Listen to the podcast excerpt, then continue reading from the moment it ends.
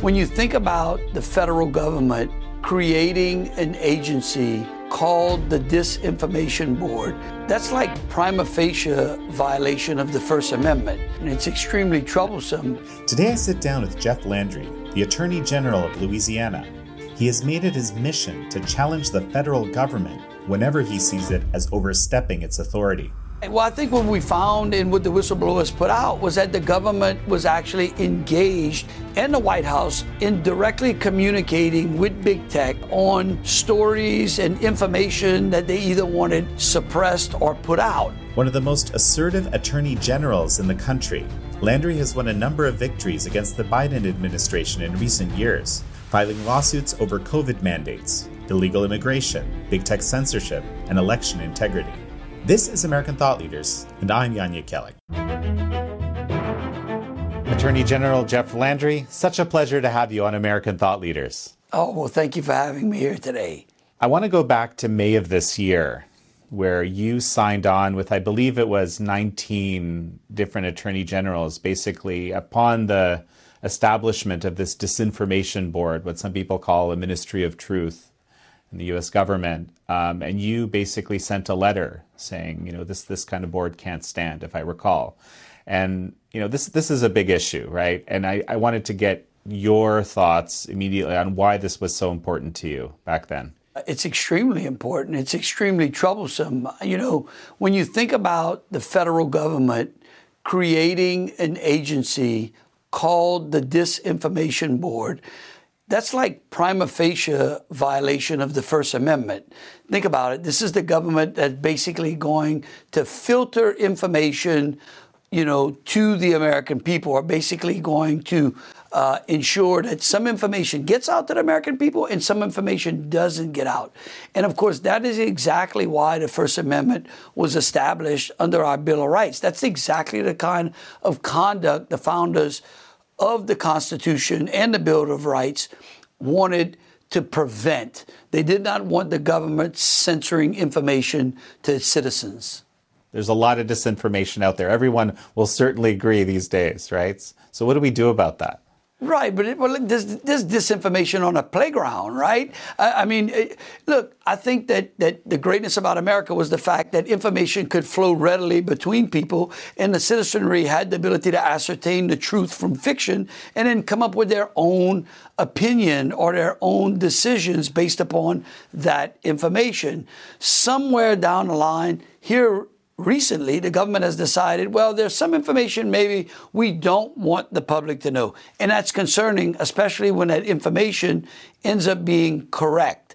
And so that's why I think you saw those attorney generals like myself go right after the government the minute they announced this and saying that is an incorrect use of federal authority not too long after, you with Attorney General Schmitt in Missouri basically decided to actually launch a lawsuit that looking essentially at big tech and government collusion to censor.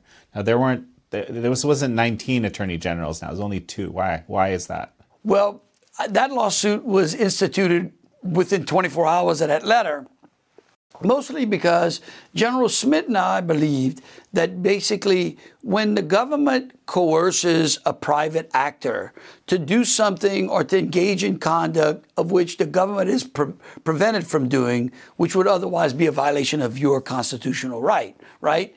Like censoring speech. If the government is actually censoring the speech, that's the government violating your First Amendment right.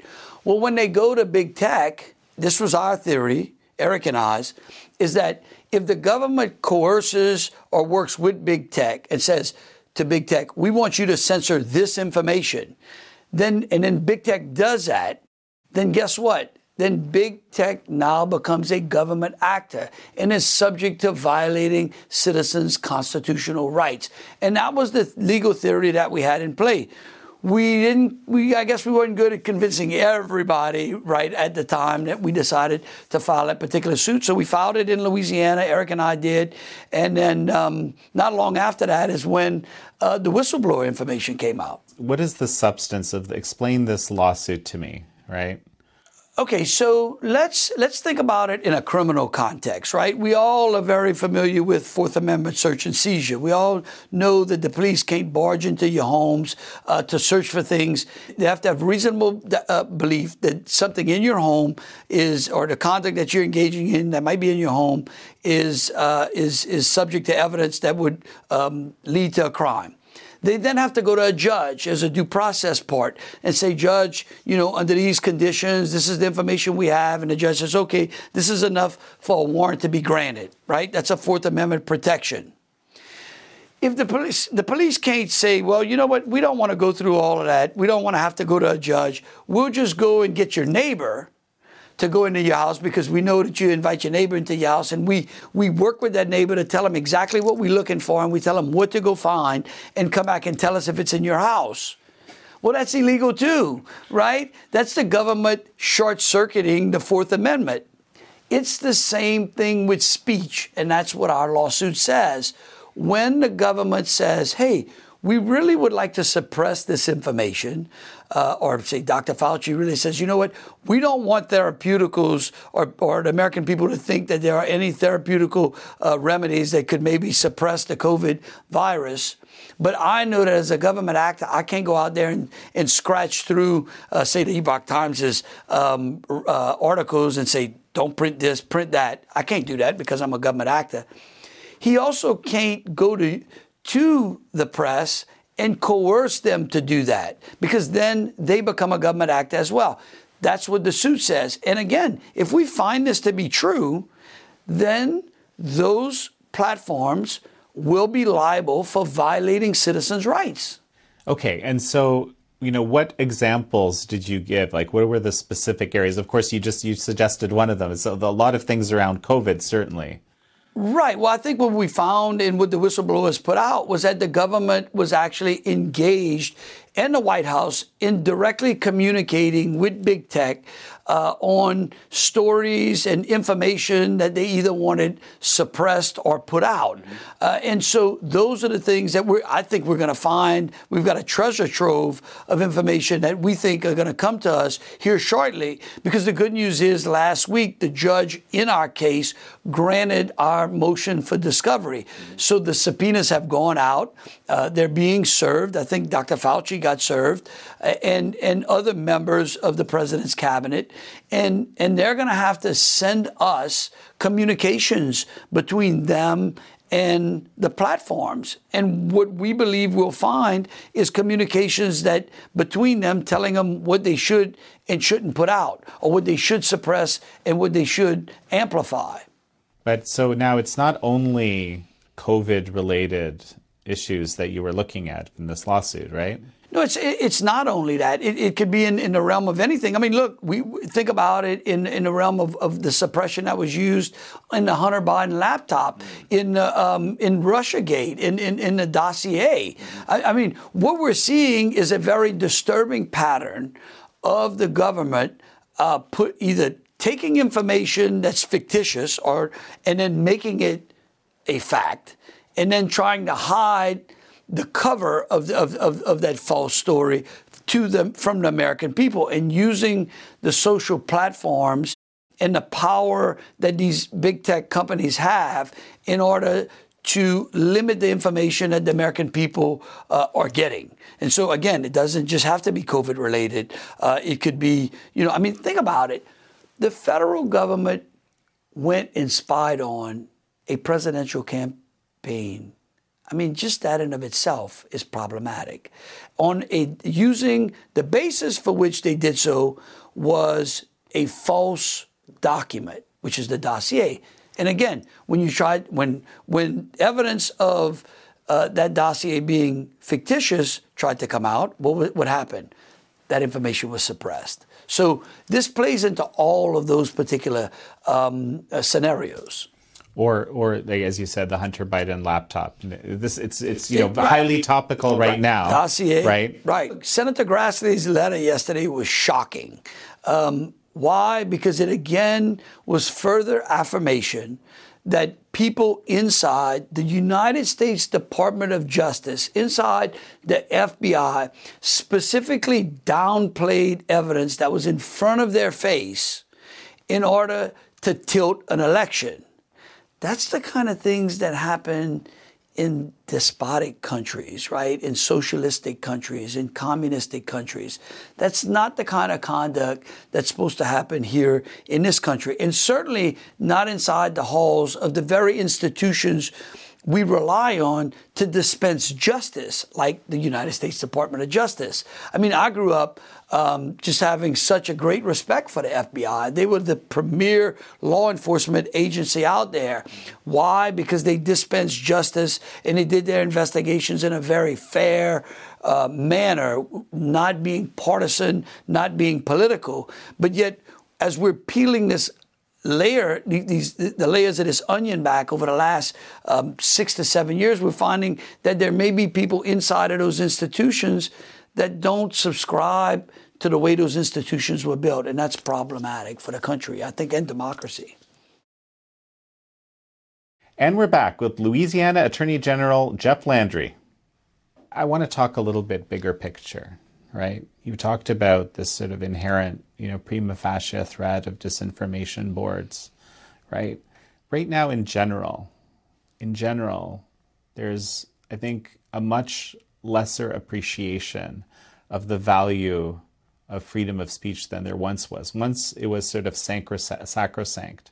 Now people are talking about, you know, sort of balancing these things. And part of the reason, by the way, is that we do have this technology all of a sudden where you can kind of create, you know, big narratives of information and so forth. And, and they can change in a, in a moment's notice, right? So basically, what I'm saying is the information landscape has changed a lot.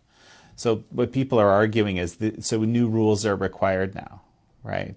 That balance balance this, this these capabilities with freedom, right? We wouldn't want the, sort of the wrong information to you know capture everyone's mind in an instant, right? And and, and you know the, there's a threat of some things like that that that's happened. So, you know, there used to be a thing called journalistic uh, integrity, um, and and you know one of the things that I appreciate uh, uh about the Epoch Times is is that it seems to have risen uh, above uh, and and brought back a lot of journalists integrity. Uh, in that, in that journalism was about writing a story based upon laying out the facts, and then letting the reader come up with the opinion. Right? That's what journalism was about. That's what the press was about. Hey, let me give you all of the facts, and then you come to your own conclusion. That's freedom, uh, and and that's why we wanted the freedom of the press. What has happened is, unfortunately, is that with the expansion of the internet and the growth of, of just a handful of players on the big tech platform, immensing so much data and so much information, we, we used to have a physical public square, right? And in that physical public square, the press was welcome and there was freedom to it. And there's also the freedom of people to debate and to say things in that public square, that physical public square. What the internet created was a virtual public square, which was great because we said, oh, this is even better. This was going to be a great marketplace for ideas. It was going to connect more people. It was going to expand the physical public square. By, by, bringing more people to it. If you wanted to go and talk in New York now, you could do it through the internet, not have to travel all the way to New York. Unfortunately, what happened was that the public, the virtual public square is now controlled by just a handful of private corporations, right? So big tech, as we, we've labeled them. They're controlling. Instead of the Bill of Rights, instead of the First Amendment being the gateway of that information in the physical public square, now big tech controls what goes in and out of the virtual public square. And I think that's where Americans are finding a lot of anxiety and, and, and, and, and frustration. And, and then when the government joins with them, well, now you are absolutely violating uh, the First Amendment uh, when it comes to information. And so that's where I think we are right now. And so I think what has happened is there's this collision of antitrust law right, which is monopolistic power of big tech, and and violations of what people have have come to believe and trust and appreciate about the First Amendment. The greatness about the First Amendment and the importance of it is it is the First Amendment. And you normally label the most important thing number one. And when you think about what's in the First Amendment, it is some of the most sacrosanct, important things that hold the thread of America together the freedom of speech, the freedom of religion, the freedom of assembly. Those are packed into the First Amendment. So I want to talk about it. I mean, and you know, these lawsuits that you just talked about. Another one that you're involved in is actually uh, related to election integrity and specifically what they call Zuckerbucks or private funding of obviously public electoral processes, right? So, so tell me about that. That's my favorite one. Okay. And I'm going to tell you why. Because what the Zuckbucks did when Mark Zuckerberg and his wife gave over $400 million to their nonprofits, who then went out and sprinkled this money, it was more money than even the Democrat National Committee had spent on the presidential election in two years. They did it in eight months. What they effectively tried to do, and then were successful in certain places, was to basically create a ballot harvesting operation using government officials. And that is reprehensible. Never before has private money been injected into our election system Okay, private money was also always supposed to be used for political purposes. The, the, the, government's job is not to entice people to go vote. Let's start with that. The government's job is to conduct an election under which every eligible voter has an opportunity to cast their vote and every legal vote is counted. That's the government's responsibility. The responsibility of enticing people to vote are the parties and the candidates. That's where the money is. He injected that money directly in. We saw that back in October 2020. We filed suit immediately saying you can't do that. You can't bring private money injected in Louisiana's election system. I wish more attorney generals uh, and more election officials would have taken action. Some of them were powerless. I, I would admit, some of them, the, the, their laws allowed that. It was like a loophole that they were able uh, to sneak through. I think that you're seeing many states now close those particular loopholes because, again, elections are the foundation of democracy. They, you, you can't advance an idea whether it's a good or a bad idea in a democratic system if the election is not transparent and fair because that idea may be suppressed by virtue of a of a, of a fraud fraudulent election. Does it? You see what I'm saying? Sure, sure. Yeah. So so you know the Zuckbucks. Um, uh, suit was one of my favorites. Uh, we're still litigating it. The judge, I'd, I don't think he understood uh, the ramifications. We went up to the appeals court. We back in the district court, and we're uh, we're looking at the discovery phase, which is always my favorite phase. We, we get to see exactly what's go- what was going on behind the scenes. Well, so and this suit. So explain. This suit is you know focused on where, like which which uh, jurisdictions. Like how does how does this all work? So this suit was filed in a parish in Louisiana, in Iberia Parish, uh, against CTCL, against Mark Zuckerberg's nonprofit, and it just said that you cannot spend money, you cannot offer or entice election officials to take your money in and use that money in the election process. If you want to do that, it's got to go through an appropriating process. Um, and, and, and, and so, so what they did was they would go, so let's use um, Wisconsin or let's use Pennsylvania like Pennsylvania, Philadelphia County, I think that their budget to run the 2020 election was like $10 million or $12 million, $12 million. And that was the budget. Mm-hmm.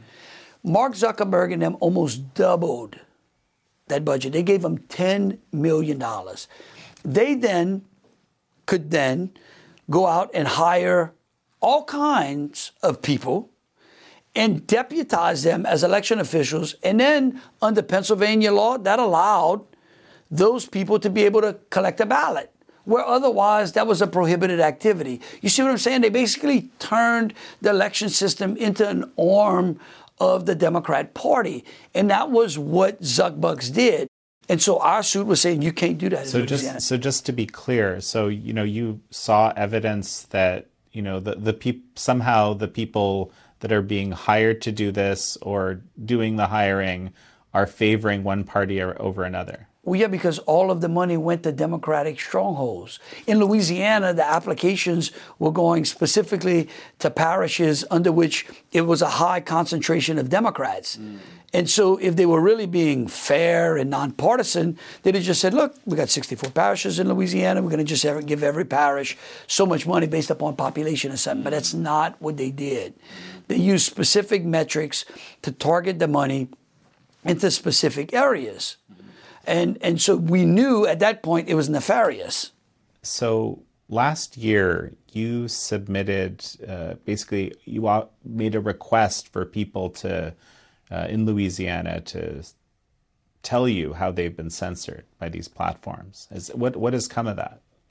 Yeah, so we um, we we wanted to uh, to try to get a feeling for. We knew we were being censored, right? We've we've seen it even even it, which I which I find completely um, uh, disappointing and and and troublesome is when an elected official own website and own social media posts are in some ways uh, censored by big tech, right? I mean, I, you think to yourself, well, wait a minute. If you're out there pretending to give the consumers, uh, your consumers, your clients, um, uh, you pretending that hey, this is a, a, free speech platform, when their own elected officials' information that they're putting out is sometimes, some in some ways, sensitive, is problematic. We wanted to see how expansive that was, so we went out and said, look, we're going to put out a one eight hundred number. We're going to give you an email if you have been deplatformed, if you have been censored, if you've been put in Facebook jail, which which that's what my constituents will call it. I've been put in Facebook jail um, or if you've been shot, if you believe you're being shadow banned, report to us and let us know. And we've been collecting that information, uh, and we're gonna we're gonna and we're using that information uh, as part. It may be part of, of, of, of, of the suits that we have going on right now. So we, so we can try to understand what is the extent, what is the reach under which this censorship is occurring. A little bit earlier, you mentioned that um, things were censored which later on turned out to be very true. Like, for example, the effective use of certain therapeutics. I'm not going to name them right. right, now, but just as an example of the, the possibility. Incredibly right. problematic. But so this type of censorship, especially when it's done at a very, you know, at a high level or broadly, right? You know, the effect of that most likely, and I, it, is that a lot of people may have lost their lives that didn't need to lose their lives. That's very serious. It's a very serious thing. Okay, I'm, I'm kind of smiling, but I don't know what else what else what else to do and when thinking about this, right? Because it's so just frankly disturbing. Is there any sort of liability in these sorts of situations? Right. This this must be a question people are asking themselves. That's a great question, and it's a question that continues to circulate amongst a whole host of lawyers uh, and attorney generals uh, because the question becomes the, the basic premises of this is is did the government or other actors engage in misinformation or the suppression of information that would have been life saving. The FDA, when it labels prescription drugs, says that the off label use allows the off label use of any medicine by a doctor as long as consent is given and the patient is advised as to why the doctor believes that medication, that particular prescription, okay, that particular drug may be beneficial to the patient, is allowed. That is standard medicine practice.